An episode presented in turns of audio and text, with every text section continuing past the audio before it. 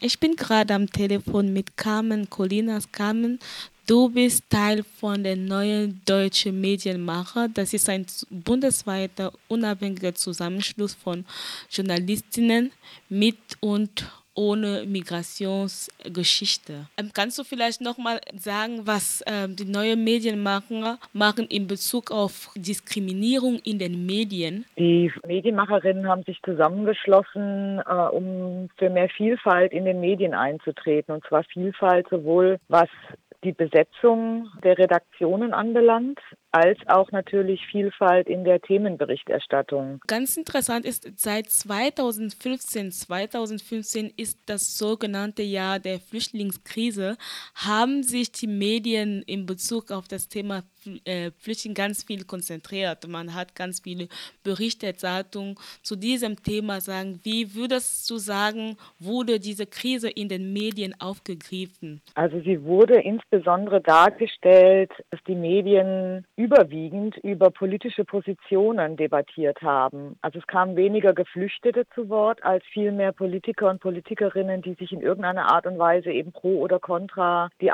der Aufnahme von Geflüchteten positioniert äh, haben. Und darüber ging 70, 75 Prozent der Medienberichterstattung ging eigentlich nur darüber, er sagt, sie sagt, sie sagt, er sagt, ähm, was dann bei vielen Leserinnen und Lesern, Zuschauerinnen, Zuhörerinnen und so weiter dazu geführt hat, dass nicht mehr ganz klar war, wie die Medien über die ähm, Geflüchteten berichten. Also es gab ja dann den Vorwurf, dass die Medien und insbesondere die öffentlich-rechtlichen Medien zu positiv berichten würden. Dieser Eindruck entstand aber eher dadurch, dass die Medien nur das wiedergegeben haben, was bestimmte Politikerinnen und Politiker von sich gegeben haben und gar nicht so sehr, ähm, dass es jetzt eine überwiegend positive Berichterstattung gewesen wäre. Aber zu Beginn in 2015 war es noch so, dass auch sehr viel über die sogenannte Willkommenskultur berichtet wurde. Also schon eher mit einem positiveren ähm, Aspekt in mhm. den Medien. Und wie hat es sich mit den Jahren entwickelt? Also ein großer Wendepunkt kam äh, in der Silvesternacht von Köln. Das hatte gravierende Auswirkungen. Also zum einen entdeckten die Medien plötzlich wieder den, ich sage jetzt mal in Anführungszeichen, Ausländer als äh, Kriminellen und das hatte zur Folge, dass zum Beispiel der Pressekodex verändert wurde. Im Nachzug nach Köln kam ja verstärkt die Forderung, insbesondere äh, der national, nationalistischen Parteien, dass die Herkunft der Straftäter genannt werden muss. Daraufhin hat sich der Presserat, der den Pressekodex sozusagen überwacht, den geändert. Und zwar hat er den total aufgeweicht danach. Also zuvor war es immer so, dass die Herkunft von Straftätern nur dann genannt wird, wenn es auch wirklich wirklich einen begründbaren Sachbezug gibt. Also wenn es für die Straftat von Relevanz ist, äh, wie die Herkunft des Täters, der Täterin ist. Und nach den Riesendebatten, die auch durch die Presse gingen, hat der, äh, wurde der Pressekodex dahingehend äh, verändert, dass die Zugehörigkeit auch genannt werden kann, wenn ein besonderes, begründetes öffentliches Interesse besteht. Und das Problem ist, wer legt dieses öffentliche Interesse fest? Wir haben natürlich in der Berichterstattung, wenn es um Kriminalität geht, also in der Kriminalitätsberichterstattung, über überproportional oft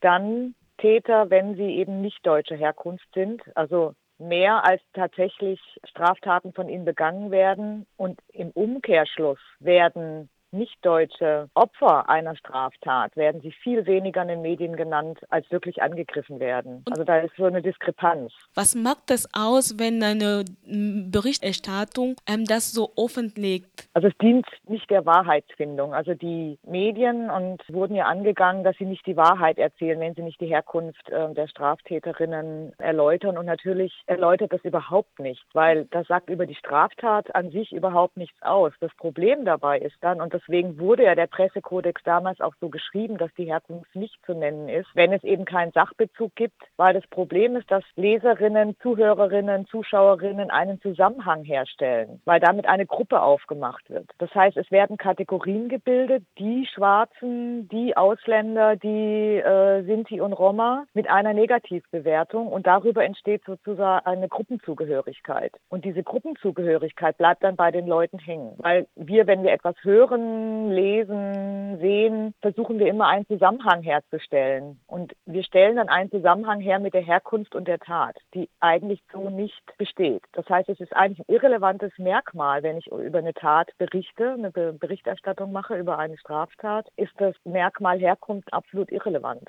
Aber weil es genannt wird, wird es plötzlich relevant. Und als Gruppe dann mit dem Stichwort in Anführungszeichen kriminelle ähm, Ausländer verknüpft. Und das ist das Problem, wenn ich die Herkunft nenne. Und das hat sich geändert. Also das ist spätestens seit der Silvesternacht von Köln vermehrt aufgenommen worden. Und einige Medien haben dann auch begonnen, irgendwann explizit zu betonen, wenn es ein Deutscher, eine deutsche Straftäter, Straftäterin ist, was genauso das gleiche Merkmal hat. Mhm. Weil diejenigen, die dieses Vorurteil verstärken wollen, denen ist es eigentlich völlig schnuppe, wer die Straftat begangen hat. Sie wollen dieses Vorurteil stärken. Und ich kann die sowieso nicht davon überzeugen, dass Menschen, die keine deutsche Staatsbürgerschaft haben, nicht krimineller sind als andere. Du hast von der Medienberichterstattung von 2015, du hast auch gesagt über diesen Wendepunkt in der Silvesternacht in Köln. Und jetzt, wie ist es jetzt im Vergleich zu diesen vergangenen Jahren? Also wir haben dieses Jahr eine Berichterstattung gehabt. Also der Begriff Flüchtlingskrise taucht leider immer noch auf, weil die Flüchtlinge sind ja nicht die Krise oder sie bringen nicht die Krise, sondern sie haben eben Herausforderungen gebracht. Das heißt, dieser Sinnzusammenhang wird immer noch hergestellt. Es gibt aber auch Berichterstattung, die dahin geht, fünf Jahre Sommer der Willkommenskultur mhm. und einen Rückblick führen, was eigentlich in den letzten fünf Jahren passiert ist. Das wird, wurde überschattet in diesem Jahr auch durch Berichterstattung über Black Lives Matter. Also Geflüchtete haben, die in diesem Jahr gar nicht so eine große Relevanz in den Medien erfahren wie andere Themen wie Rassismus. Also Black Lives Matter und äh, rassistische Strukturen in Deutschland, mhm. in den Institutionen, in der Polizei haben doch auch einen Teil der Berichterstattung eingenommen. Das hat sich dann wieder ein bisschen geändert mit Moria, mit dem Lager auf der Insel Lesbos. Äh, da wieder die Thematik Geflüchtete aufgegriffen wurde. Also soll die Bundesrepublik Deutschland Geflüchtete aufnehmen? Wenn ja, wie viele? Und darüber dann auch wieder Diskussionen entstanden sind. Welche Rolle spielt dann die neue deutsche Medienmacher für diese Gegenarbeit? Also die neuen deutschen Medienmacherinnen versuchen, ihre KollegInnen, äh, das ist ja eine Journalistenvereinigung, darauf hinzuweisen, wenn sie zum Beispiel in der Wortwahl problematische Begriffe verwenden, wenn sie einseitig Bericht erstatten. Wir machen ja auch äh, Medientrainings in den Redaktionen. Also jetzt keine Medientrainings in dem Sinne, wir müssen ja unseren Kolleginnen nicht beibringen, wie Nachricht zu machen sind, mhm. sondern eher mit Hinweisen darauf, wie kann ich für mehr Diversität sorgen, wer ist Sprecherin. Es gibt ja auch oft das Problem, dass die Talkshows in den letzten Jahren ja überwiegend eher von Krisen bestimmt waren und die Hauptthemen dann eben Terrorismus, Flucht, Kriminalität und so weiter waren. Oder Islam war auch immer ein großes Thema. Und selten ExpertInnen auf den Podien saßen, die etwas zu diesem Thema zu sagen hatten, beziehungsweise Expertinnen, die auch mal was zu anderen Themen sagen, die aber nicht dann in ihrer Rolle als Mensch mit Einwanderungsgeschichte auftauchen, sondern eben als Mensch, die irgend oder der irgendetwas zu einem bestimmten Thema zu sagen hat. Das ist ja ein großes Problem. Wir haben keine Diversität in den Medien. Auch in der Normalität haben wir keine Diversität. Also wenn es darum geht, ProtagonistInnen zu zeigen in ganz normalen Zusammenhängen. Also wenn ich Berichterstattung habe über Rentenerhöhung, über Arbeitslosenzahlen, über Corona, Auch kommen Menschen mit Einwanderungsgeschichte nur dann vor, wenn es um diese Einwanderungsgeschichte oder den Fluchthintergrund geht, aber nicht als ganz normale Eltern, ExpertInnen, RechtsanwältInnen, was auch immer. Das taucht dann ganz wenig auf. Und das liegt auch daran, dass eben auch die Redaktionen zu wenig divers besetzt sind. Die neue deutsche Medienmacher gibt es ja seit 2009. Mich würde sehr interessieren, wie viel ihr zu tun gehabt habt in dieser Zeit von der sogenannten Flüchtlings Flüchtlingskrise und diese überwiegend viele Medienberichterstattung zum Thema Flucht, zum Thema Migration, auch während der Kölner Nacht, der Silvesternacht. Wie also relativ viel hatten wir zu tun. Es geht ja dann auch, die, äh, die Mitglieder in dem Verein sind ja auch in Redaktionen eingebunden. Das heißt, es lief auf mehreren Ebenen. Zum einen über die Öffentlichkeitsarbeit, also dass die Medienmacherinnen Pressemitteilung verfasst haben, dass sie Redaktionen auch konkret angeschrieben haben und natürlich immer wieder selber in den Redaktionen Redaktionen zu dem Thema Stellung beziehen mhm. oder ihren Kollegen, Kolleginnen Hinweise geben. Also es läuft mehrgleisig. Und wir hatten natürlich auch relativ viele Anfragen, dann Vorträgen, Podiumsdiskussionen, also die sich mit dieser Thematik auch auseinandergesetzt haben und insbesondere eben auch